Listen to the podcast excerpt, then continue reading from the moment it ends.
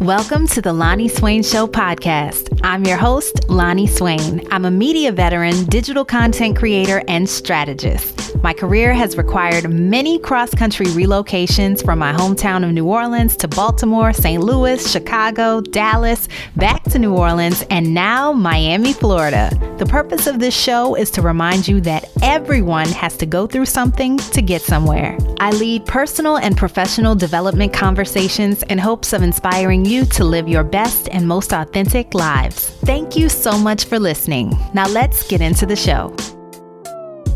Hey, happy self care Sunday. Today's episode is all about saying no as a form of self care. And just to clarify, no is a complete sentence, it does not require explanation or justification. And this is your weekly reminder of that because there once was a time when I was actually afraid to say no. I was afraid that if I said no, that would make me less likable, or even in some cases, a bad person. And I would really suffer from guilt about saying no to people. And just thinking about that right now seems so silly and ridiculous.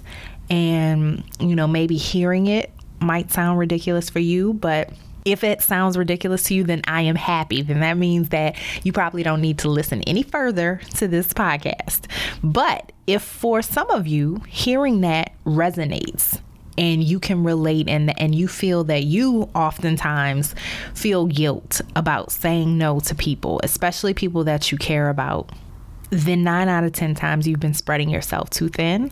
You've been overcommitting. You've been overcompensating for that fear of being rejected for setting boundaries. And that's really where that fear of saying no is founded in. It's about being a people pleaser who fears that if you do what pleases you, or don't do what pleases somebody else, then you may upset someone. And a lot of times, what I realized for myself is that starts early on, whether that be with your parental relationships or caretakers, and early relationships where if you don't do exactly what someone else wants you to do, then there are going to be negative consequences. They're going to withhold love from you. And so you learn that, oh, if I want to keep this friendship, this relationship, this job, then I have to do everything this person asked me to do, even at my own expense. Even if it's something that I'm uncomfortable with, even if it's something that is going to um, put me in a bad position, whether that be losing sleep at night or not having time to do something else that is equally important to me or a priority for me, then it's it's all about putting your comfort on the back burner for someone else. I'm here to tell you you can set boundaries and you can dare to have someone else be displeased with you. I actually challenge you to do it. And we're, we're going to talk more about that at the end of the podcast. But basically, you can and you will survive. The better news is that if someone actually respects and cares about you, they won't even be mad. They wouldn't want you to do what it is that you're doing. But here's the, the thing how will someone ever know what you like and what you dislike if you don't speak up for yourself? If you don't say no? We also end up feeling resentful and it goes into this like martyrdom where it's like, oh, you know, I'm constantly doing everything for other people and I don't have any time for myself. Hey, guess what? you put yourself in that situation because you were too afraid or uncomfortable with saying no. So, if someone respects you and cares about you, they will be supportive and encourage you to do more of what works for you and less of what doesn't, even if that's having to tell them no. So, saying no now is one of my favorite pastimes and greatest acts of self care. It's actually a great way to help you even recognize the healthy and unhealthy relationships in your life. Because the way that I look at it is the people who always get mad when you tell them no, more than likely they're people that you should consider spending less time with. The people who support and encourage you to do what's best for you and are understanding when sometimes you can't accommodate their wants or preferences, keep those people a little bit closer because you are your only advocate for you. And people can't do to you what you don't allow. So if you're constantly saying yes to things that you hate, how would anyone ever know that you hate it? You have to get serious about the job of maintaining and protecting your peace. Our time, our energy, our freedom, those are valuable and limited resources. So say no to what doesn't give you more of that or restore you. Protect those things at all costs so that you can be the best you for not only yourself, but for those that you love.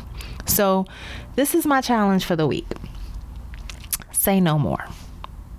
Say no to anything that is optional that you genuinely don't want to do. That something that would actually take away time or freedom to do something that you do want to do. That thing, say no to it. That person who is always dominating your time with their priorities and their agenda, say no. So start being more discriminating with your yeses because I think too when we're constantly just saying yes to everything that's offered to us, we don't even have the time to sit and think like, do I really want to do this? Do I really like this activity?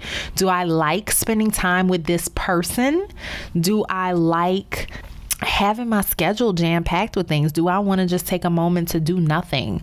Do I really want to give my energy, my time, my freedom to this activity, whatever it is, um, really think about that and make sure that your yeses honor you, your time, and your intentions for your life. And if not, say no. N-O. And don't feel like you have to explain it. I want to elaborate on that because that's something that I would always feel inclined to do. It would be like, oh, I really don't want to say no because what if they ask me why? And one of my dear friends, Trinicia, which I love and appreciate her for this, she's like, you know, well, that would be really bold of them to say, but just say, I have other things to do or I don't have time. You know, there's, you don't have to be cruel, but you definitely don't have to invest all this time in coming up with some elaborate explanation. Hey, can you come to my birthday dinner this weekend? And if you know that that's not on your agenda for whatever reason, no, I'm not going to be able to make it have other plans. And those other plans could be sitting at home taking a nap or reading a book or picking your toenails or whatever it is. It could also be, you know, I'm on a budget. I'm not eating out or whatever the, the case may be. You don't want to be saying yes to things that are going to put you out or put you in a compromising position just because you don't want to disappoint somebody else.